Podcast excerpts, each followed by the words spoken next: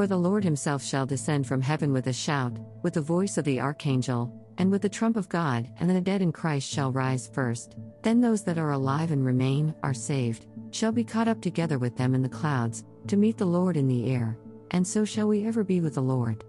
Wherefore comfort one another with these words. 1 Thessalonians 4:16 18. The rapture of the church, the return of the Lamb to retrieve his bride, having paid her bride price with his own blood, giving his life that she may live, the ancient Jewish customs proving faithful as the souls of believers confess you are my Savior, echoing, I am my beloved's, and he is mine.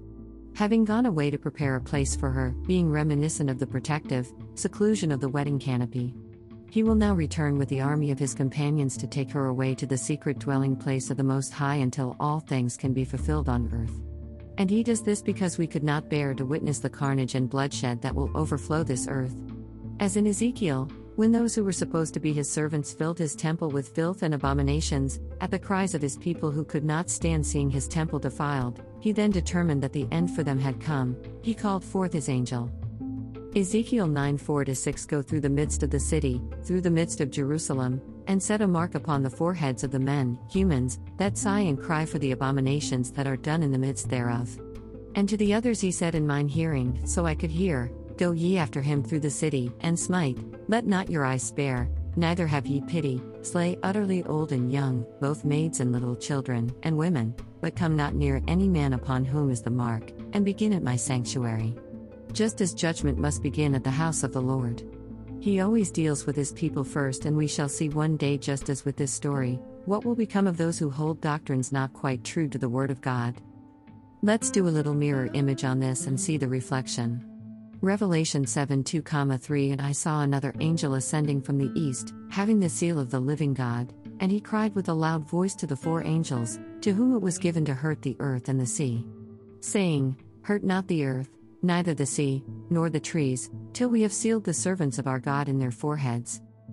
As all things foreshadow those which are to come, only it will come on a much grander scale. Revelation 9 4 And it was commanded them that they should not hurt the grass of the earth, neither any tree, but only those men which have not the seal of God in their foreheads. We who are alive have remained faithful to our bridegroom and kept our faith, will be removed from this earth just as he protected Noah and his family from the flood. Lot and his daughters were spared from the destruction of Sodom, on behalf of the intercession by Abram. This is what the Lord speaks over us Isaiah 26 19, 20. Thy dead men shall live, together with my dead body shall they arise. Awake and sing, ye that dwell in the dust, for thy dew is as the dew of herbs, and the earth shall cast out her dead. Come, my people, enter thou into thy chambers, and shut the doors about thee, hide thyself as it were, but for a moment, until the indignation be overpast. We must be ready when that call comes, because only those who have accepted Christ will be in this gathering. Those who remain on this earth after the rapture of the church will only be saved by refusing to worship the Antichrist and refusing the mark of the beast, and being beheaded for that refusal. Maybe people who may not yet be ready to commit will soon see, all we need to do is watch the news.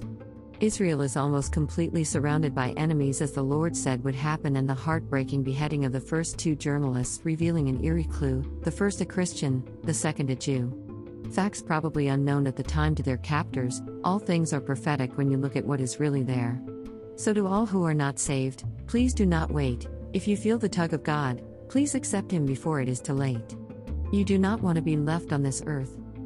His promise to us, Revelation 19 7 9 Let us be glad and rejoice, and give honor to Him, for the marriage of the Lamb is come, and His wife hath made herself ready. And to her was granted that she should be arrayed in fine linen, clean and white for fine linen is the righteousness of the saints. And he said unto me, Write.